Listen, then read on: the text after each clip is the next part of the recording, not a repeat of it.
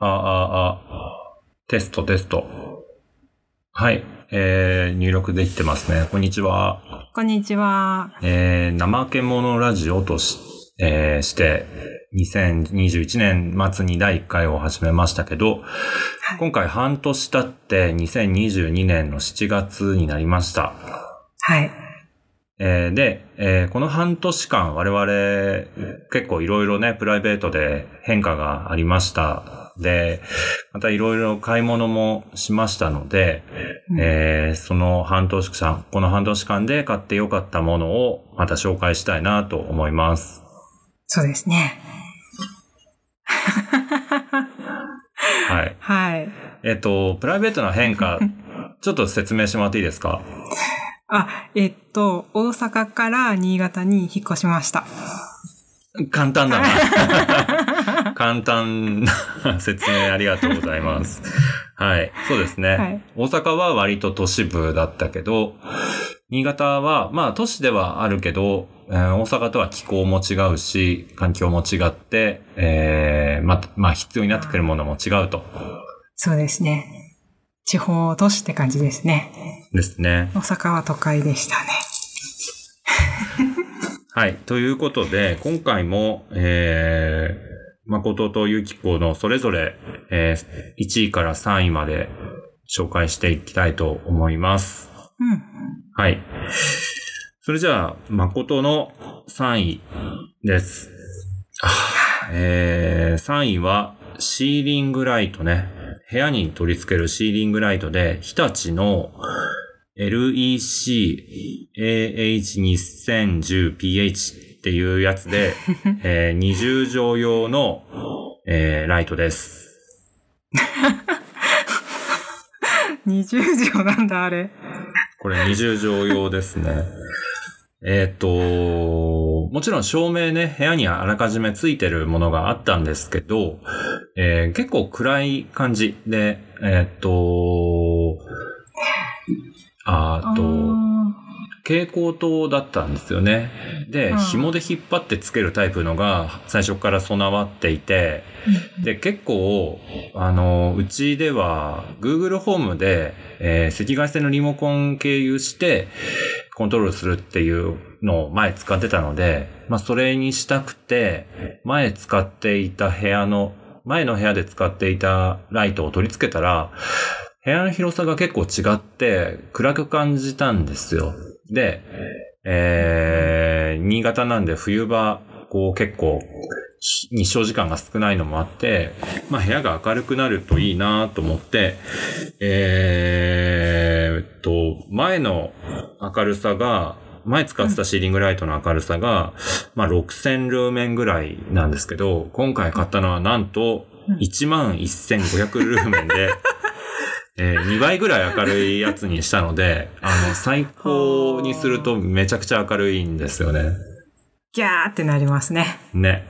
朝起きた時にこう、まずつけると、ギャーってなるぐらい明るくて。でもまあ、これぐらい明るいと、こう、曇りがちな新潟の生活もちょっと良くなるかなって思って、えー、生活に役に立って、毎日使ってますしね。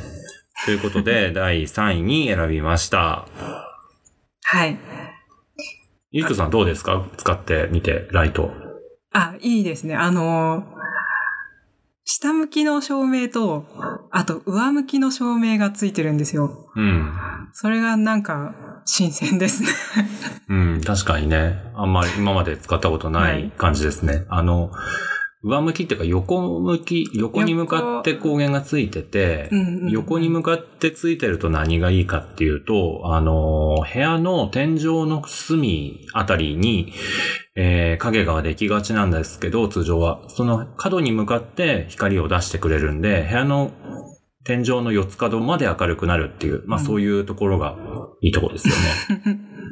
そこまで明るくしたいかっていうところはまあ、ありますけど、明るいのはいいことですね。はい。はい。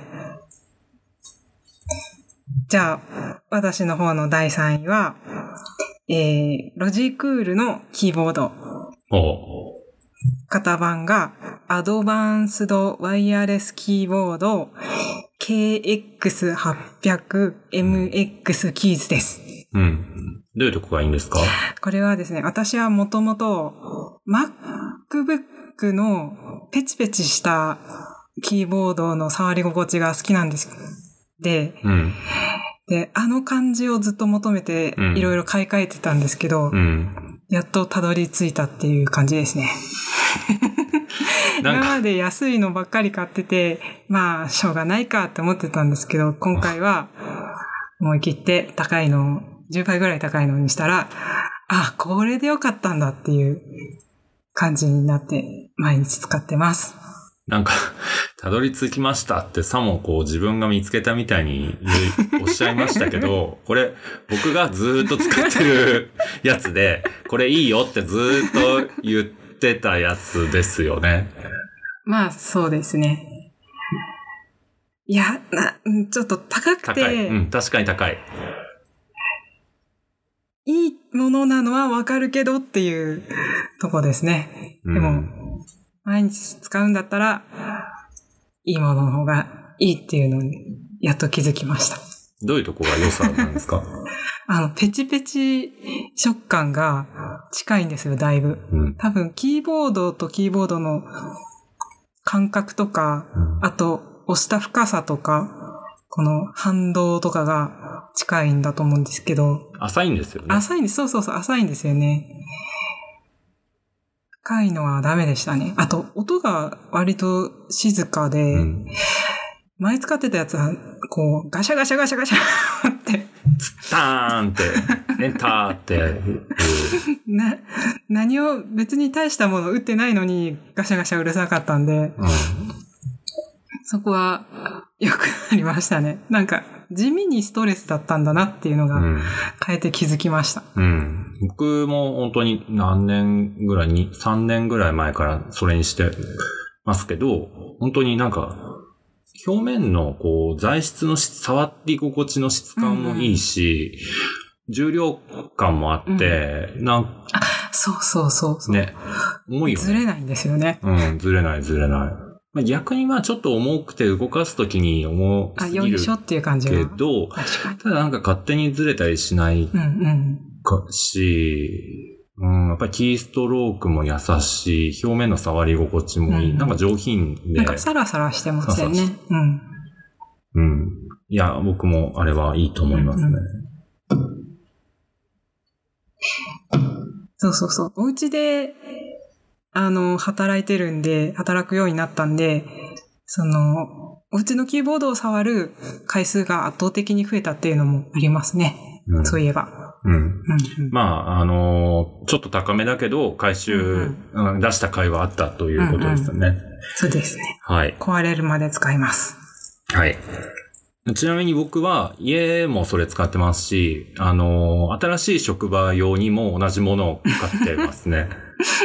昨年度のあの、買ってよかったものの第1位の MX Master 3っていうマウスも家とうん。職場と、あの、セットして置いてます。はい。じゃあ、えー第3位、えー出たところで、はい。第2位に行く前に、はいえー、辞典というか、ランクインはしなかったけれども、いろいろ良かったよっていうのが、えーあったら教えてください。どうでしょう？私はですね、新潟のローカル醤油のうん。涼感醤油がうん。良かった、買って良かったっていううんふうに思いましたね。どういうところが？違うんですか？普通の醤油と。なん、なんでしょう？香りがいい。なんでしょうね。よくわかんないんですけど。食レポ下手か。な、誰も、あ、買おうってならないレポートじゃないですか。良感ってな、誰ですか？えっと、お坊さんですね。新潟で 親しまれてる、な、子供と遊ぶお坊さんです。よくわかんない。あっさ。ああ。他にもありますででも別に、りょっかんさんが作ってた醤油とかじゃなくて、まあ、その、地元の有名な人の名前を付けましたよっていうだけなんですけど、うん。他にもありますか？他にはですね、とちお揚げですね。あー、とちおの油揚げね。油揚げですあのーか、えー、関東、関西でも、あのーなんていうの、居酒屋メニューであったりうん出てきたりしますけどね、うんうんあの、すごく分厚い油揚げで、あの、中がこう、まあ、割と豆腐感が残ってるというかね、うんうん分厚いやつですね。それどこで買うんですか？原新ですね。新潟ローカルネタ来ローカた。ル、ローカルスーパー、うん面白いですね。うん。見たことない食材いっぱい置いてあるし。うん。なんかあの、新潟のそのスーパーに行って、ぶ、うんと、精肉コーナーに行ったら、まあ、関西、関東だと、あの、まあ、豚肉、うんうん。牛肉、鶏肉、まあ、3分の1ずつぐらい並んでるんですけど、新潟は7割ぐらい豚で、8割あるんじゃないですか？8割 あって、残りの1割が鶏と、えー牛、それぞれって感じで、うんこうレギュラーのところがそんな感じで並んでて、その隣に特設コーナーがあって、そこに豚がまたふ並んでるんですよね。焼肉と言ったら豚ってうん。感じですよね。そうですね。カレーにも豚、うん焼肉にも豚。そうそうそう。はい。そちらは、ですえーかっと、僕は、えー、キッチンで使うまな板立てっていうのをあげたいと思います。ちょっとメーカーは忘れちゃったんですけど、覚えてます？あれは、なんとか工業。また雑な。雑な、全く役に立たない情報。まあ、その、なんとか工高業。橋実業？本当？調べてないですよ。金属系の、あのーこれキッチンとかインテリアとかで今伸びてる人気のメーカーですよ。ああ今喋んないで、あ調べないで喋ってますから、あの、ちょっと間違ってるかもしれないんで、詳しくは、あの、概要欄に書いておきましょう。で、それが何が良かったかっていうと、えっ、と、キッチン、まあ、まな板とか、包丁とか、菜箸とか、こう、うん。なんていうかな、寝かせておくわけにはいかないけど、自立しないものっていろいろあって、そういうのを、あの、キッチンのところにこうベタっと置くわけにいかなかったので、なんか立てておきたくて、うん。前の家はそれを壁にフックみたいなのをかけてやってたんですけど、まあ今の家はそういう感じにできなくので、で、建てられるものを探していて探してきたのがそのやつです。あのやつ、うん。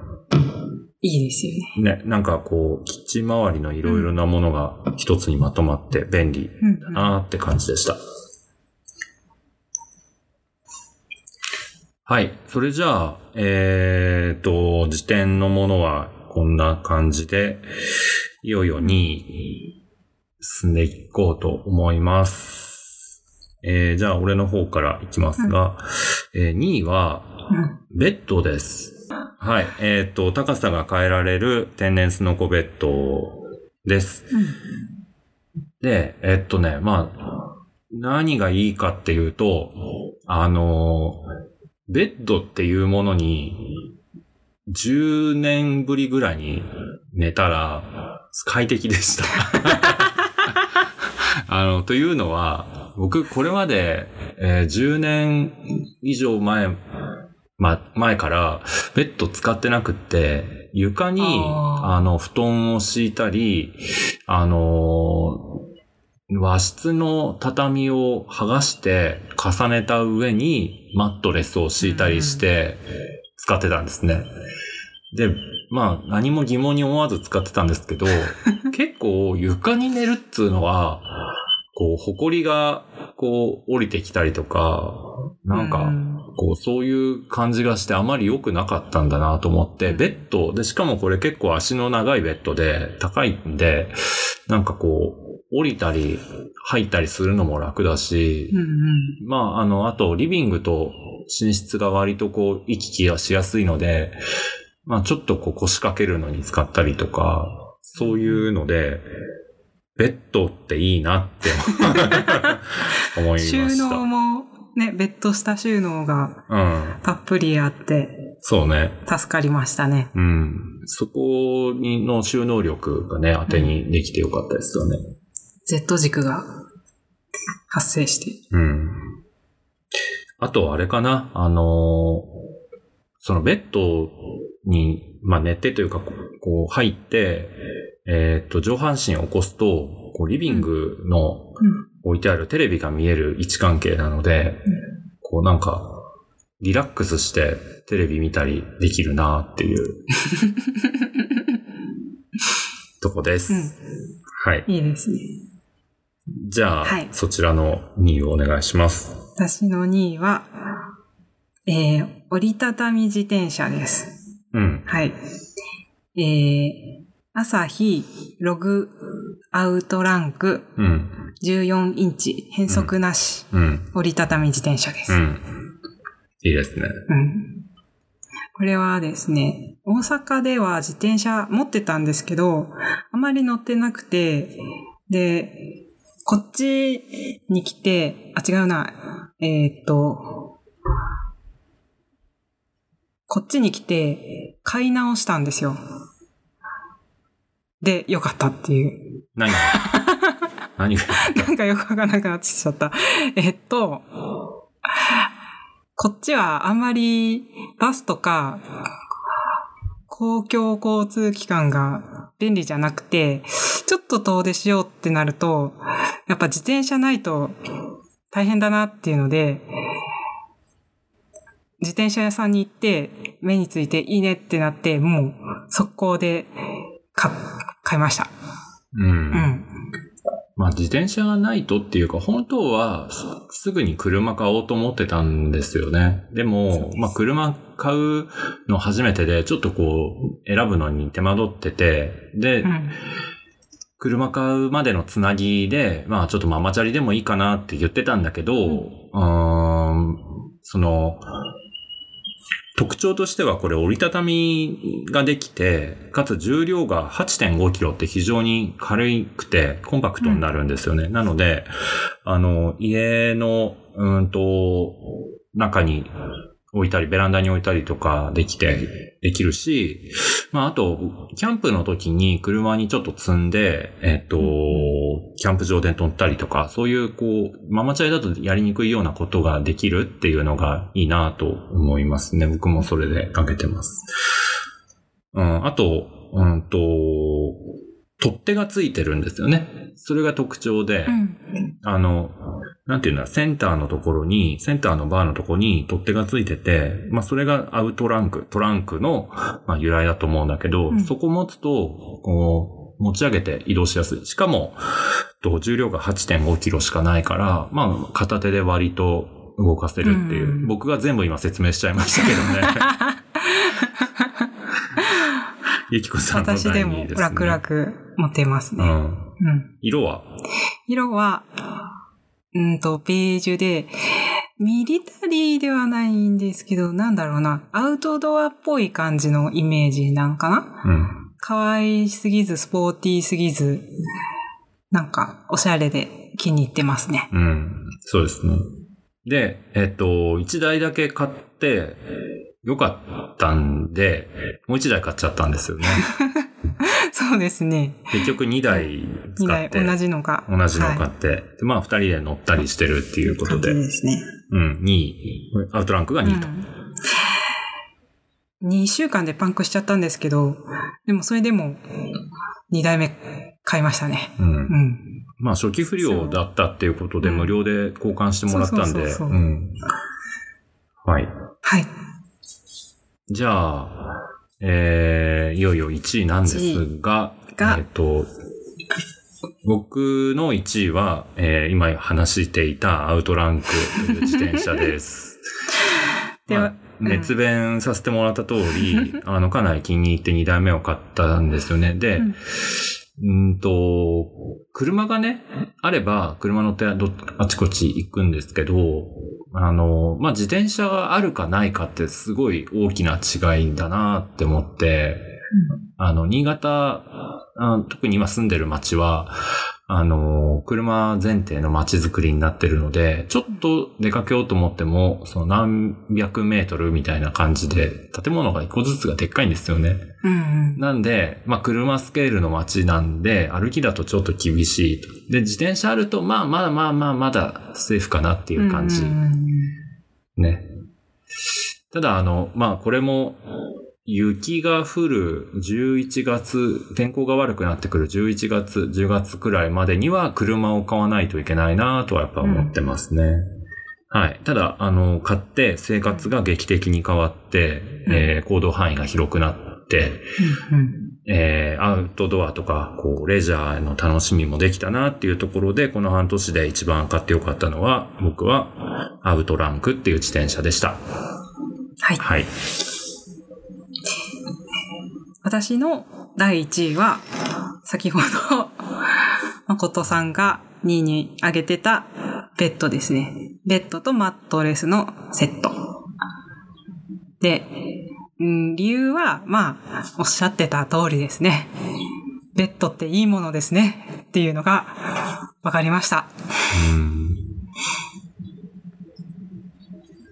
マットレスも、うん。前のより、こう、2倍 ?3 倍 ?4 倍ぐらい分厚くて、なんかこう、しっかりホールドされてる感じがして、いいです。うん。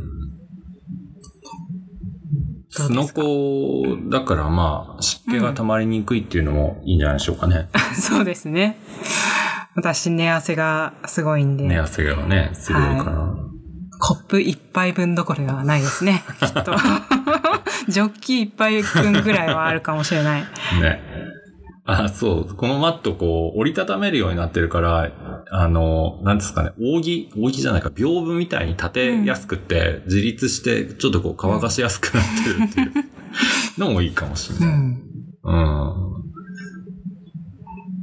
確かに。ちょっと固めのやつにしたんですよね。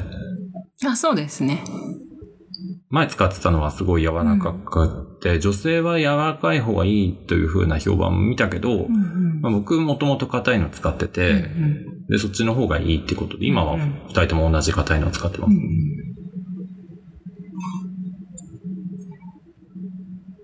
そんなとこですか？はい。はい。じゃあ、これで2022年前半の買ってよかったもの、紹介終わりになります。最後なんか、はゆきこさん、コメントありますか？うーん。